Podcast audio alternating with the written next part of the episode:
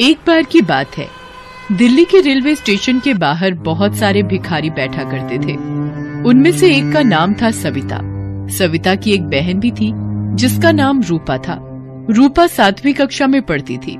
सविता जब पंद्रह साल की थी, तभी उसके माता पिता का देहांत हो गया था, जिसकी वजह से सविता के नाजुक कंधों पर अपनी बहन रूपा और अपने घर की ज़िम्मेदारी उस पर आ जाती है। ऐसी हालत में गरीबी उसका पीछा छोड़ ही नहीं रही होती है। बहन की पढ़ाई और दोनों का पेट पालने के लिए सविता रेलवे स्टेशन पर भीख मांगा करती थी। साहब भगवान के नाम पर दे दो। भगवान आपका भला करेगा साहब। कहाँ से आ जाते हैं? चल ये कहकर वो आदमी वहाँ से चला जाता है और सविता फिर से भीख मांगने लगती है। भगवान के नाम पर दे दो बाबा। तुम्हारा भला होगा। भगवान तुम्हारी हर इच्छा पूरी करेगा।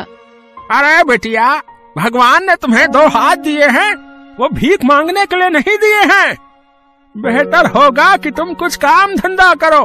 चलो जाओ यहाँ से। ऐसा कहकर वो बूढ़ा आदमी वहाँ से चला जाता है। ये सब सुनकर सविता को बहुत बुरा लगता है। वो मन में ठान लेती है कि मैं अपनी पढ़ाई पूरी नहीं कर सकी पर मैं अपनी बहन को बहुत पढ़ाऊँगी और उसे उसके पैरों पर खड़ा करूँगी। ये सोचकर वो फिर से भीख मांगना शुरू कर देती है। तभी उसकी नज़र एक चाय वाली की दुकान पर जाती है। उसके यहाँ कई सारे लोग काम कर रहे थे। उसके मन में एक विचार आता है कि अगर मैं इस चाय की दुकान पर जाऊँ और काम मांगू तो मुझे काम मिल सकता है। चलो, कोशिश करके देखती हूँ। ऐसा कहकर सविता उस चाय वाले की दुकान पर चली जाती है और चाय वाले से, मालिक, क्या आपके यहाँ मुझे कोई नौकरी मिलेगी? तुम तो भिखारिन हो। फिर तुम्हें क्यों नौकरी चाहिए? मालिक मुझे काम की बहुत ज़रूरत है। मैं भिखारिन का जीवन व्यतीत नहीं करना चाहती। मैं अपनी मेहनत से कुछ करना चाहती हूँ। मैं आपके यहाँ मन लगाकर काम करूँगी। आप मुझे एक मौका दे दो मालिक। ठीक है ठीक है। कल से काम पर आ जाना। लेकिन जो काम मिले वो करना पड़ेगा ठीक है? हाँ मालिक। आप जो काम बताओगे मैं सब करूँगी। ऐसा कहकर सविता खुशी खुशी अपने घर चली जाती है और अपनी बहन से कहती है, रूपा, आज मैं बहुत खुश हूँ। मुझे आज काम मिल गया है। अब से मुझे भीख नहीं मांगनी पड़ेगी। दीदी, ये तो सच में बहुत अच्छी खबर है। अब आपको भिखारिन बन के अपनी ज़िंदगी गुजारनी नहीं पड़ेगी। मैं बहुत खुश हूँ, दीदी। अब मैं काम करके कमाऊँगी। और तुम मन लगाकर पढ़ाई करना। अगले दिन सविता दुकान पर चली जाती है और वहाँ दिया हुआ काम अच्छी तरह से करती है। सविता अपना काम बड़ी मेहनत और बड़ी लगन के साथ करने लगी। उसके काम से चाय वाला बहुत खुश था। एक दिन चाय वाला सविता को बुलाता है और कहता है अरे सविता तू इतना मन लगा कर काम करती है। मैं तेरे काम से बहुत खुश हूँ बिटिया।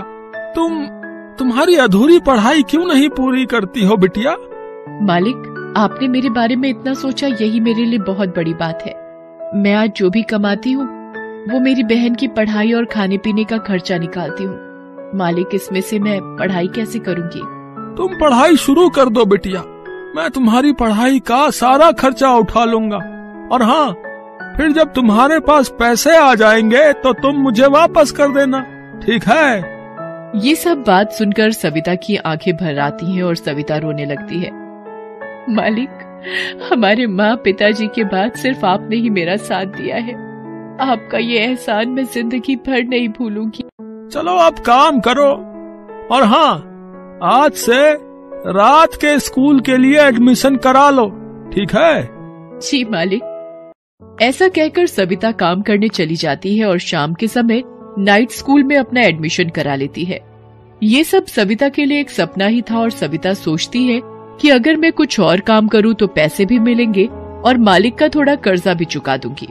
अब यही बात सोचकर सविता सुबह उठकर सभी के घरों में न्यूज़पेपर डाला करती थी और चाय की दुकान पर आकर मन लगाकर काम किया करती थी। और उसे जो बचा हुआ समय मिलता था, उसमें वो अपनी पढ़ाई पूरी करती थी। इधर रूपा बहुत होशियार बच्ची होने के कारण वो अपने स्कूल में प्रथम स्थान पर आया करती थी। और एक दिन रूपा अपनी दीदी से कहती है कि दीदी, मैं सोच रही हूँ कि चाय वाले चाचा के यहाँ अगर हम कुछ खाने की चीज़ें रखें और कुछ नाश्ता बनाए तो उनकी दुकान बहुत अच्छा चलेगी और आमदनी भी अच्छी आएगी। तुम्हारी कल्पना बहुत अच्छी है, रूपा। मैं मालिक से बात करके देखती हूँ। अगर उन्होंने हाँ कह दी तो हम उसमें बहुत मेहनत करेंगे। हाँ दीदी, मुझसे जो बन पड़ेगा वो मैं मदद करूँगी। हाँ रूपा, मगर तुम सिर्फ़ तुम्हारी पढ़ाई पर ध्यान दो, बाकी सब मैं देख लूँगी। हाँ दीदी। सविता चाय वाले की दुकान पर चली जाती है। अरे सविता बिटिया आज कैसे देर हो गई तुम्हें? मालिक आज थोड़ा काम था इसीलिए मुझे देर हो गई। मालिक मैं सोच रही थी अगर हम चाय के साथ कुछ खाने की चीज़ें रखेंगे तो हमारा धंधा और अच्छा होगा। ग्राहकों को एक ही जगह खाने की बहुत सारी चीज़ें मिल जाएँगी और हमारा धंधा भी अच्छा चलेगा। तुम्हारा विचार तो बहुत अच्छा है लेकिन तुम्हें ये काम खुद ही करना होगा बेटिया। अब मेरे से तो कुछ होता नहीं बेटिया। मालिक मैं सब देख लूँगी। आप काम की चिंता बिल्कुल मत करो। ठीक है तो मुझे कोई आपत्ति नहीं है। ऐसा कहकर सविता चाय के साथ कुछ खाने की चीज़ें भी रखती है। लोगों को एक ही जगह सभी चीज़ें मिलने की वजह से सभी लोग चाय वाले की दुकान पर आने लगे। अब बढ़ती भीड़ को देख चाय वाला बहुत खुश हो गया था। अब उसे सविता पर पूरा विश्वास हो गया था कि सविता ही उसकी दुकान आगे बढ़ाएगी। अब सविता रात के समय पढ़ाई और दिन में काम किया करती थी और थोड़े ही दिन में उसकी मेहनत रंग लाई। चाय वाले की छोटी सी दुकान अब बड़ी दुकान बन गई थी और थोड़े ही दिनों में सविता ने पढ़ाई का खर्चा चाय वाले को दे दिया। अब सविता अपनी पढ़ाई पूरी कर चुकी थी और रूपा भी बारहवीं की परीक्षा पास कर लेती है। पूरे ज़िले में रूपा का पहला नंबर आता है। ऐसे ही कुछ दिन बीत गए और सविता की मेहनत से छोटी सी दुकान पहले बड़ी दुकान में और फिर तीन दुकानों में तब्दील हो गई। अब उसकी दुकान इतनी चलती थी कि लोग खास तौर पर उसकी दुकान पर चाय पीने आया करते थे और साथ ही में रखे हुए खाद्य पदार्थ भी खाया करते थे। एक दिन चाय वाला सविता के पास आया और बोला, तुमने तुम्हारे बलबूते पर इस चाय की छोटी सी दुकान को एक होटल में तब्दील किया है बिटिया। ये सब तुम्हारी मेहनत का फल है बिटिया।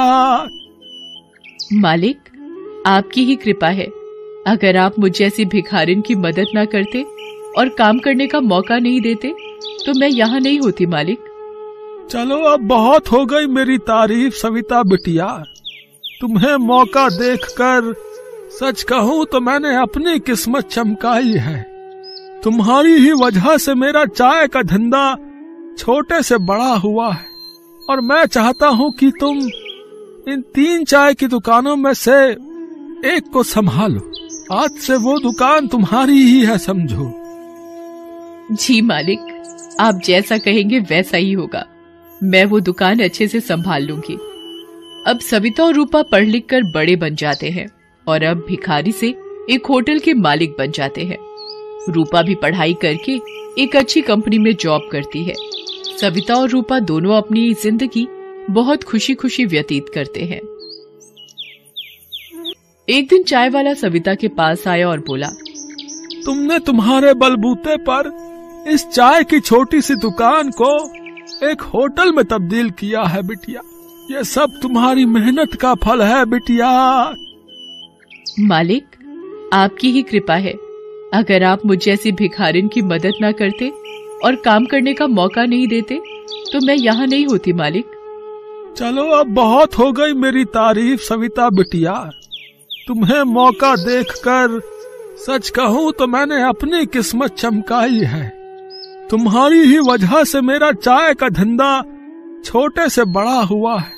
और मैं चाहता हूँ कि तुम इन तीन चाय की दुकानों में से एक को संभालो। आज से वो दुकान तुम्हारी ही है, समझो। जी मालिक, आप जैसा कहेंगे वैसा ही होगा। मैं वो दुकान अच्छे से संभाल लूँगी। अब सविता और रूपा पढ़ लिख कर बड़े बन जाते हैं और अब भिखारी से एक होटल के मालिक बन जाते हैं। रूपा भी पढ़ाई करके एक अच्छी कंपनी में जॉब करती है। सविता और रूपा दोनों अपनी ज़िंदगी बहुत खुशी खुशी व्यतीत करते हैं।